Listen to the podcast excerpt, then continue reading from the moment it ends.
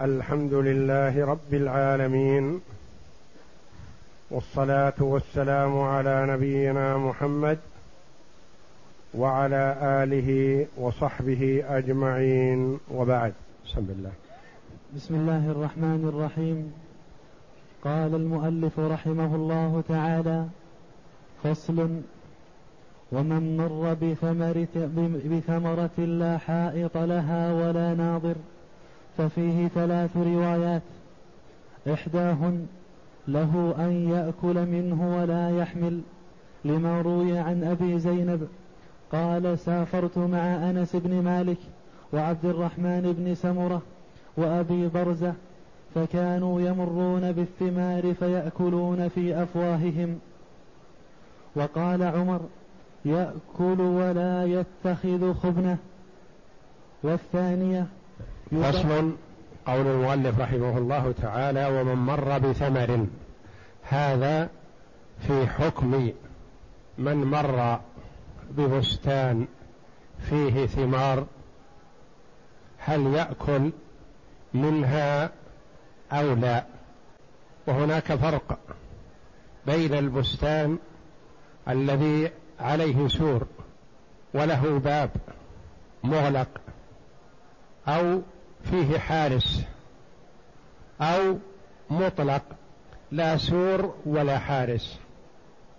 أما ما كان فيه سور وعليه باب وكذلك مثله من كان فيه حارس فهذا لا يجوز له الدخول فإن دخل فلا يجوز له الأكل.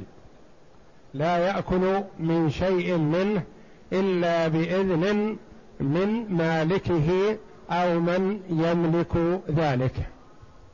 أما إذا كان البستان لا حارس فيه وليس عليه سور فهل له أن يأكل أو لا يأكل؟ فيه ثلاث روايات عن الإمام أحمد رحمه الله. الأولى أنه يأكل ولا يحمل. والثانية أنه لا يأكل إلا ما تساقط في الأرض. والثالثة أنه لا يأكل إلا إن كان جائعا. يأكل أو لا يأكل إلا ما تساقط في الأرض أو لا يأكل إلا إن كان جائعا. ولذا قال رحمه الله من مر بثمرة لا حائط لها ولا ناظر يعني حارس أو قيم أو ملاحظ. ففيه ثلاث روايات إحداهن له أن يأكل منه ولا يحمل. لا يجوز له أن يحمل أن يأكل مثلا ويحمل في مكتله أو يأخذ من الفواكه أو من الثمار التي فيه أو من الحبحب أو من غيره مثلا يحمله معه لا يجوز له ذلك. وإنما الخلاف والنظر في الأكل في المكان الذي هو فيه. إحداهن له أن يأكل يأكل ولا يحمل. لما روي عن أبي زينب قال هذا من التابعين رحمه الله. قال سافرت مع أنس بن مالك وعبد الرحمن بن سمرة وأبي برزة هؤلاء كلهم من الصحابة رضي الله عنهم. فكانوا يمرون بالثمار فيأكلون في أفواههم. يعني يأكل من الفواكه والثمار المستوية ولا يحمل معه شيئا. وقال عمر بن الخطاب رضي الله عنه يأكل ولا يتخذ خبنة يعني ما يحمل معه شيء. ما يسوغ له أن يأكل ويقول هذا أحمله لليل أو أحمله لغدا. لا يأكل فقط. نعم والثانية؟ والثانية يباح ما سقط ولا يرمي بحجر ولا يضرب لما روى رافع أن رسول الله صلى الله عليه وسلم قال له لا ترمي وكل ما وقع حديث صحيح. الرواية الثانية تقول يأكل إن وجد شيئا ساقطا في الأرض ولا يرمي النخلة أو الشجرة العالية بحجر أو بعصا أو يهز الشجرة ليتساقط الثمر. وإنما يأكل مما تساقط فقط. لما روى رافع أن رسول الله صلى الله عليه وسلم قال له لا ترمي وكل ما وقع. لا ترمي الشجرة من أجل أن تساقط الثمر وإنما إن وجدت ساقطا في الأرض فكله وإلا فلا فهو ملك الغير. نعم. والثالثة له الأكل إن كان جائعا ولا يأكل إن لم يكن جائعا لما روى عمرو بن شعيب عن أبيه عن جده عن النبي صلى الله عليه وسلم أنه سئل عن الثمر المعلق فقال ما أصاب منه من ذي الحاجة غير متخذ خبنة فلا شيء عليه ومن خرج منه شيء فعليه غرام فعليه غرامة مثليه والعقوبة هذا حديث حسن. الرواية الثانية أنه لا يأكل إلا إن كان جائع إن كان غير جائع أو معه طعامه وليس في حاجة فلا يأكل لأن هذا مال الغير. ومال الغير لا يجوز لك أن تأكله إلا بطيب خاطر. قالوا الجائع كما تقدم في المضطر أنه له حق أن يأخذ المال ممن هو بيده بالقوة لأن فيه إنقاذ معصوم من هلكة. كما تقدم لنا أمس لو أن شخصا معه طعام هو في غنى عنه وآخر مضطر إليه وامتنع صاحب الطعام من أن يعطيه وأن يبيعه. فللجائع المضطر أن يأخذه بالقوة لأن فيه إنقاذ معصوم من هلكة. فكذا هنا إذا كان جائع فيأكل لسد جوعه من أجل حاجته. أما إذا لم يكن جائعا ومعه طعامه وشرابه وإنما قصده التفكه فقط فلا يسوغ له أن يتفكه بمال الغير إلا بهبة من صاحب الملك. إذا وهبه لقوله صلى الله عليه وسلم فيما سئل عن الثمر المعلق يعني الذي ليس في الأرض قال ما أصاب منه من ذي الحاجة غير متخذ خبنة فلا شيء عليه ومن خرج منه بشيء فعليه غرامة مثليه والعقوبة. يعني إذا أخذ من الثمار وهو ليس محتاج فيغرم القيمة مثليه. إذا كان يساوي مئة يغرم مئتين تأديبا له. والعقوبة الزجر والتأديب وكل بحسبه. حديث حسن. وفي الزرع روايتان إحداهما هو كالثمرة لأن العادة جارية بأكل الفريك والباقلاء ونحوهما.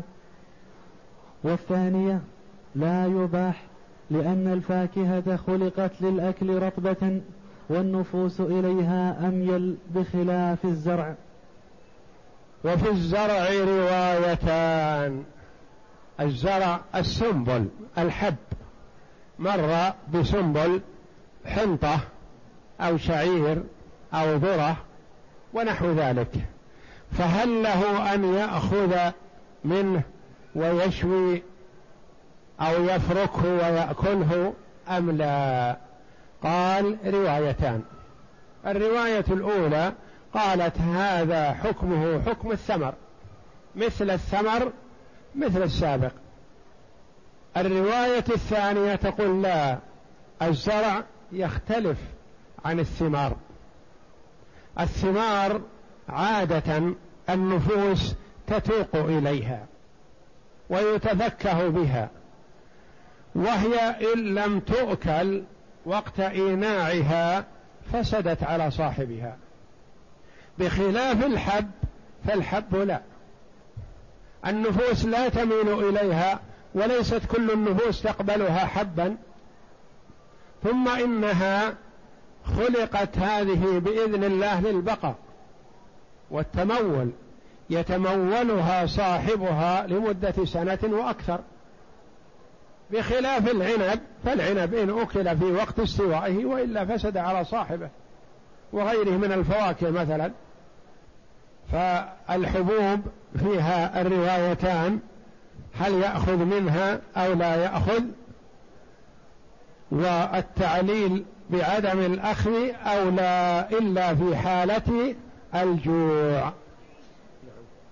وما كان محوطا أو له ناظر فليس له الدخول بحال لقول ابن عباس إن كان عليها حائط فهو حرم فلا تأكل وإن لم يكن حائط فلا بأس وإن كان محوطا أو له ناظر مسور بسور ما سوره صاحبه إلا أراد منع الناس من الدخول إليه فلا يجوز لك أيها المار أن تدخل ما دام أن صاحبه لم يأذن ولم يرضى بدخولك فلا يجوز لك أن تدخل. كذلك إذا وضع صاحبه عليه ناظر يعني حارس ما وضع الحارس إلا لحراسة الثمر ولا يجوز لك أن تأكل منها. لكن إذا كان صاحبها لم يسورها ولم يضع لها حارس معناه أن كأن في هذا إذن سكوتي أن صاحبه تركه بناء على أنه سامح لك ولغيرك بالأكل. أما ما كان هذا فلا. لقول ابن عباس رضي الله عنهما إن كان عليها حائط فهو حريم يعني يحرمها الحائط ويمنعه. فلا تأكل وإن لم يكن حائط فلا بأس. نعم. وفي لبن الماشية روايتان إحداهما هو كالثمرة لما روى الحسن عن سمرة أن النبي صلى الله عليه وسلم قال إذا أتى أحدكم على ماشية فيها صاحبها فليستأذن فإن أذن فليحلب وليشرب وإن لم يكن فيها فليصوت ثلاثا فإن لم يجب فليحلب وليشرب ولا يحمل. حديث صحيح. وفي لبن الماشية روايتان إحداهما هو كالثمرة. إنسان مر بماشية غنم أو بقر أو إبل وفيها حليب. إذا كان صاحبها موجود فهذا لا بد من استئذانه. إن لم يكن صاحبها موجود قال النبي صلى الله عليه وسلم في هذا الحديث فليصوت ثلاثا لأنه محتمل أنه استظل تحت شجرة أو استظل في غار أو في كهف جبل أو نحو ذلك. فصوت ثلاث مرات. إن سمعك أحد واستجاب فاستأذنه فإن أذن لك وإلا فلا تتعرض لها.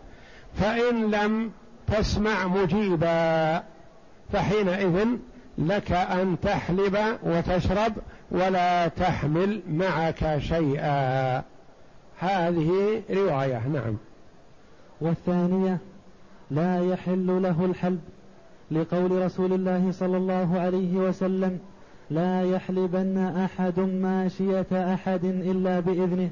متفق عليه. الرواية الثانية إذا صوتت ولم يستجب لك أحد ما يجوز لك أن تحلب. ما دام أنه لم يؤذن لك في الحلب فلا تحلب لقول رسول الله صلى الله عليه وسلم لا يحلبن أحد منكم ماشية أحد إلا بإذنه. متفق عليه يعني رواه البخاري ومسلم رحمة الله عليهما. والله أعلم وصلى الله وسلم وبارك على عبده ورسوله نبينا محمد وعلى آله وصحبه أجمعين.